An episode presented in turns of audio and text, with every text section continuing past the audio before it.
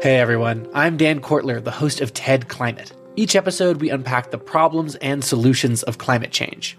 This season of the show, we're getting into some big ideas that make us optimistic about the future, like meat grown from cells and leather made from mushrooms. And the best part, we look at how building a greener future can be an upgrade instead of a sacrifice.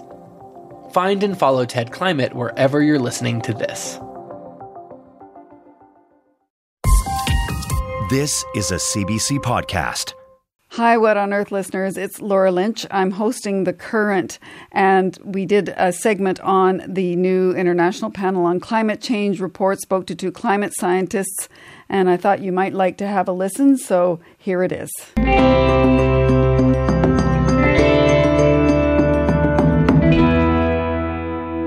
Code Red a wake up call, a stark reminder that time is running out. A new report on climate change is being called all of those things. The sixth report of the Intergovernmental Panel on Climate Change is the most comprehensive look at the state of our planet since 2013. What it says isn't good. It was written by hundreds of the world's leading scientists and signed off on by 195 national governments, including Canada. The report was released on Monday against the backdrop of a summer of record breaking heat waves, catastrophic flash flooding, and unprecedented wildfires. It places the blame squarely, and unequivocally on humanity and the emission of greenhouse gases.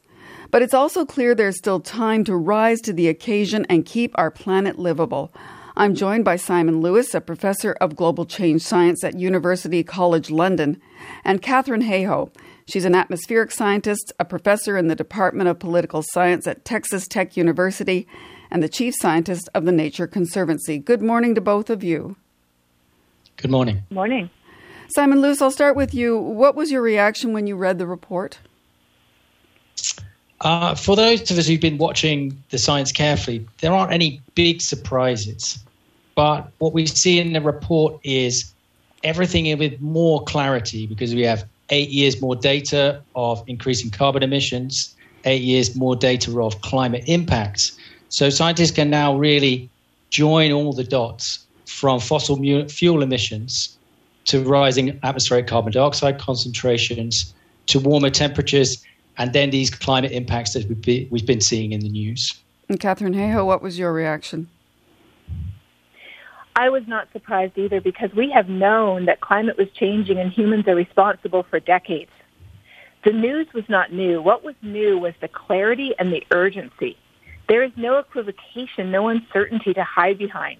It's real, it's us, and the time to act is now. We've heard that before, though, Katharine Hayhoe. What, what makes this different from previous times, previous reports? Well, we have heard that before. And so this report presents the updated data. As Simon said, we have eight more years of data showing that not only that temperatures are rising, ice is melting, and sea levels are increasing, but also we now have information on how much more likely climate change has made specific events. Like the western heat wave was at least 150 times more likely because of climate change. We know that with Hurricane Harvey that hit the southern U.S. three years ago, we know that three quarters of the economic damages due to Hurricane Harvey were because it was supersized by human-induced climate change. We can put numbers on these events. We can show the human fingerprint in almost every part of the world. But at this point, scientists sort of feel like they're tapping the mic, asking if it's on and if anyone's listening. Okay, let, let me uh, use this word, Anthropocene. Simon Lewis, you study it. Can you talk to us about what that is and what this report tells you about it? Well, the idea of the Anthropocene is that humans have become a force of nature, that what we do matters on a planetary scale. So the new IPCC report really emphasizes that. We are changing the Earth's climate and the Earth's ecosystems. And there's some really shocking statistics in there. We've raised atmospheric carbon dioxide concentrations to levels that are higher than at rates about two up to two million years ago, and the temperatures now, the annual average temperature of the globe, is at its highest level for 125,000 years. So what we're doing is changing the Earth on a geological timescale. To put that into context, you know, we, uh, there were no anatomically modern humans, no humans that looked like you and I two million years ago. And 125,000 years ago, when temperatures were this high, we were hanging out with the Neanderthals. We're really making dramatic changes to the climate, and we need to get carbon dioxide emissions and other greenhouse gas emissions down to zero to stabilize the climate. And we can only do that by ending fossil fuel use and really moving our societies and our lives to be powered by renewable renewable energy. And we know that uh, the UN Secretary General Antonio Guterres said that this sounds the death knell for fossil fuels. And, and Katharine, I wanted to ask you in that context, when you see uh, a Canadian government investing in a pipeline that will expand the capacity to send um, to send fossil fuels through pipelines for export, and the government defending it by saying it's that will be used to pay for the transition, how do you see that in the context of this report? It illustrates the tension that we have in modern society in that every aspect of our lives was built on fossil fuels. We are not talking about a small change. We're not talking about replacing the chemicals that we use in spray cans, as we did when the ozone hole was, was discovered by scientists. We're talking about altering the entire basis of our economy, but we have to do it because what's at stake is us. The planet will survive it will still be orbiting the sun long after we're gone. The question is what will happen to our civilization? And today we stand at a crossroads. And the report is very clear. The choice is up to us. We don't need more science telling us it's real and it's us. What we need to understand is it's affecting us here and now today in ways that we can quantify and even put dollar signs on. And the choice of our future is up to us. Now is the time to make that choice. And what is the choice when it comes to things like that pipeline? The choice is, are we going to increase the infrastructure that continues to provide fossil fuels in the future? So we are not only saying that we are still using them today, but if we build out more infrastructure that guarantees it will be continued to use in the future, that means that we're guaranteeing more carbon emissions in the future. Simon Lewis, there have been six IPCC reports and, and countless other studies that have painted this picture for us over decades. Does science make a difference when it comes to moving policy? And, and does it sometimes feel like scientists like you are, are just screaming into the void? Uh, science is a, it's a necessity, but it's not sufficient. There needs to be political action. And I'm not a political scientist, but as I see it, is that people, uh, the governments respond to pressure, and there's pressure from the fossil fuel industry to keep extracting. And there has to be a larger pressure from people to say, no, we want something a different way. The clamor has to come from millions of people saying, this is not acceptable. We need to move. And I think that people are seeing this when you see the heat wave in Canada, the floods in Germany, the fires in Greece, that we're kind of realizing now that all of our cities and towns that we live in, they were built over centuries and decades to withstand a given climate. And that given climate is now the past. We're into a new phase. So we're going to have to have some adaptation, some changes to the way we live to keep living in these places. But we're also going to have to drive down emissions right down to zero as fast as possible to, because there are limits to that adaptation. There are limits to how things can change in a given city or town.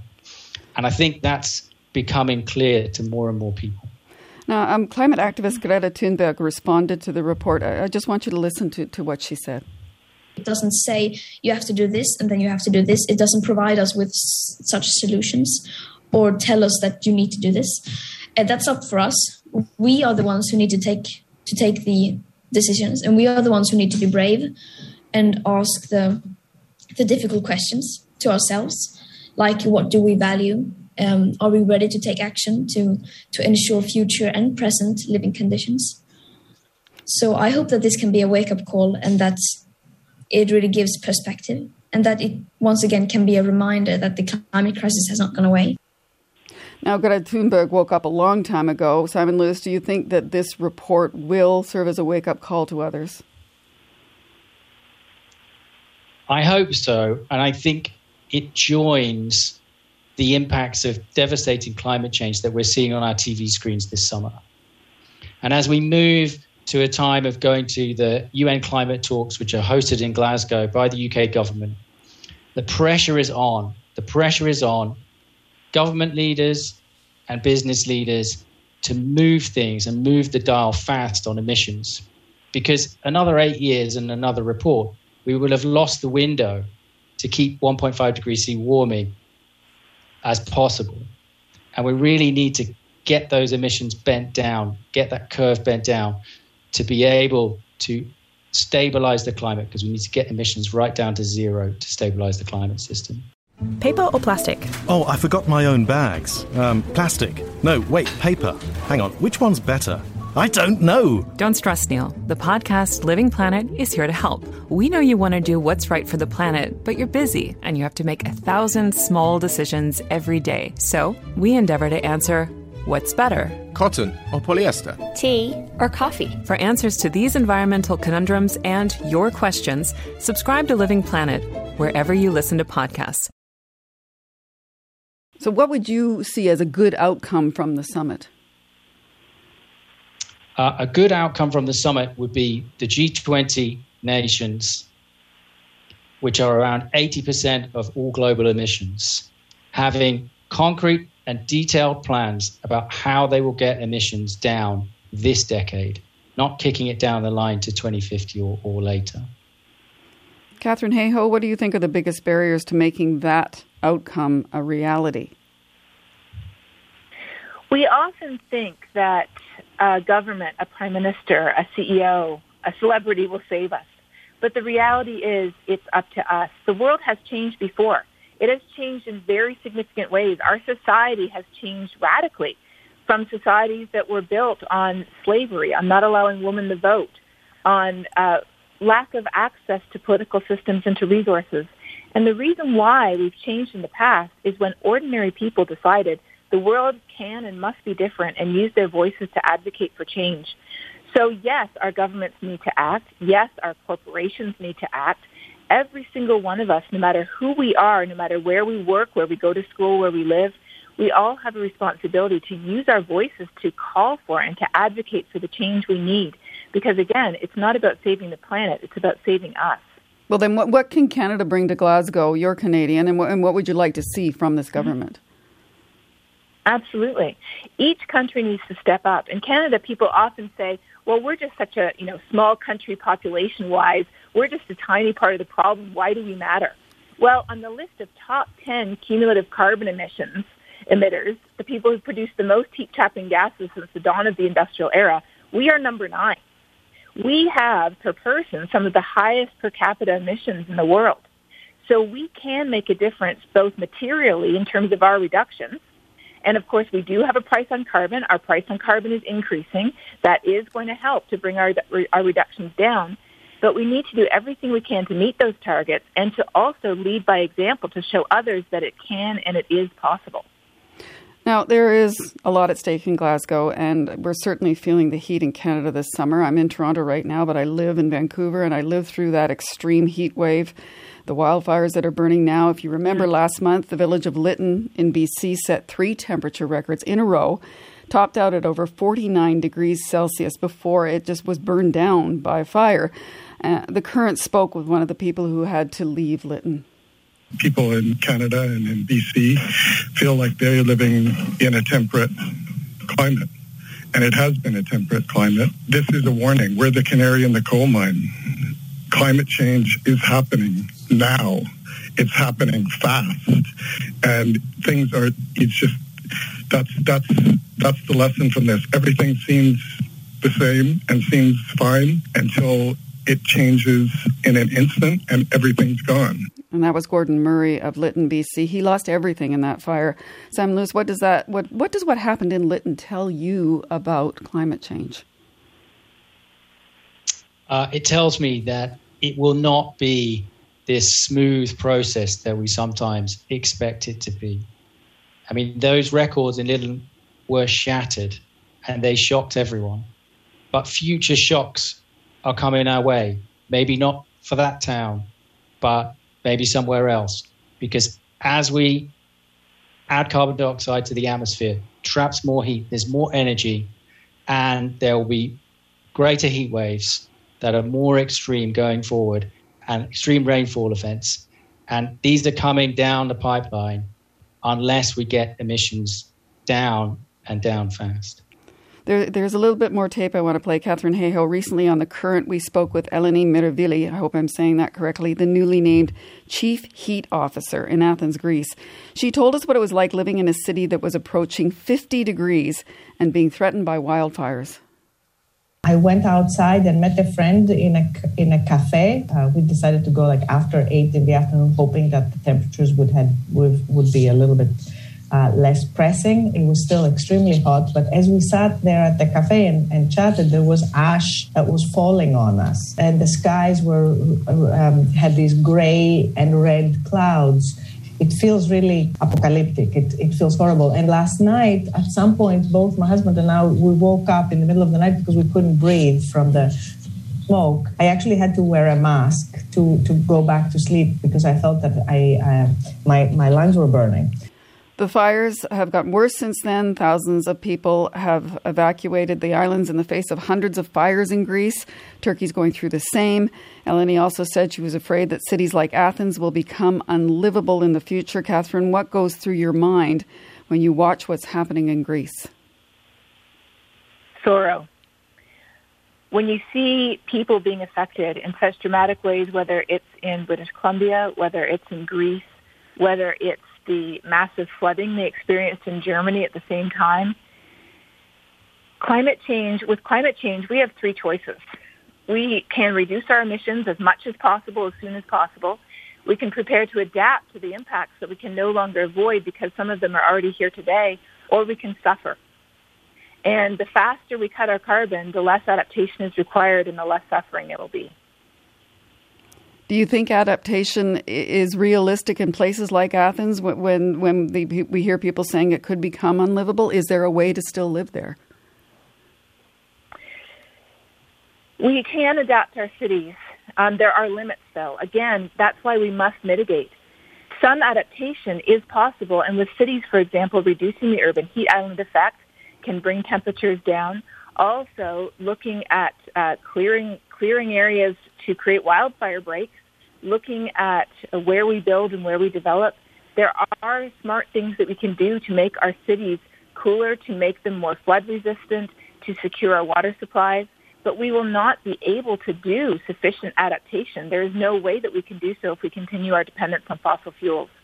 We must figure out new clean ways to get energy, many of which are already in our backyards today. We must accelerate that transition because the faster we do so, the less suffering there will be. I, I, just want to talk for a second about um, the notion of despair. You read a report like this as an everyday person, and you, you think, "Oh my goodness, there's nothing more I can do about this. That this is the end. I'm just not. I'm not going to be able to do anything." Simon Lewis, what do you say to people who might react to this in that fashion? Uh, don't don't despair. Get angry and get active. Every extra additional bit of warming matters. So what we do matters. So we do need to call for change and act for change. And it is possible to get emissions down. Uh, in the UK, we had early campaigns against uh, coal fired power stations.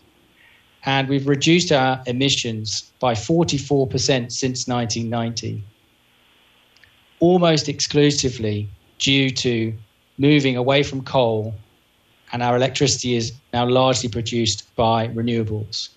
So it is possible to shift the dial, but it requires public pressure. So I would ask people who are concerned to get active.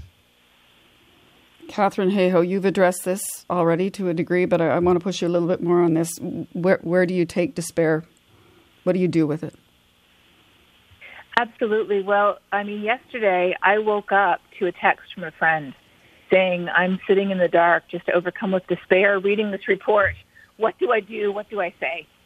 And that is our response when we actually recognize how serious this is, what's at stake, how imminent and how real it is. That fear can wake us up. It serves a purpose. It shows us we have a problem. But fear can paralyze us. If we don't know what to do about it, what are we supposed to do?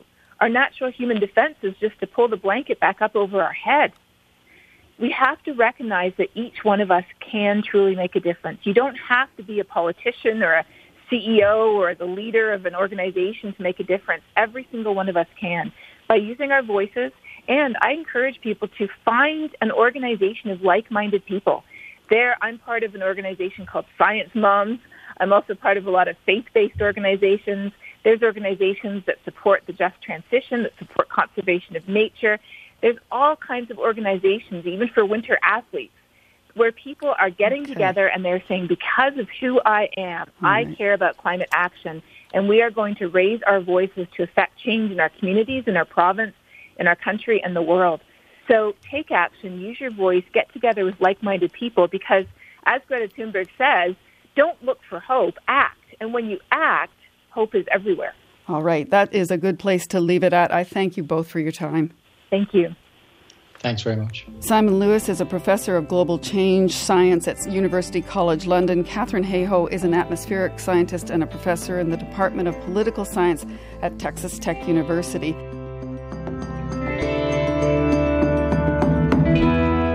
I'm Laura Lynch. Thank you for listening. For more CBC podcasts, go to cbc.ca slash podcasts.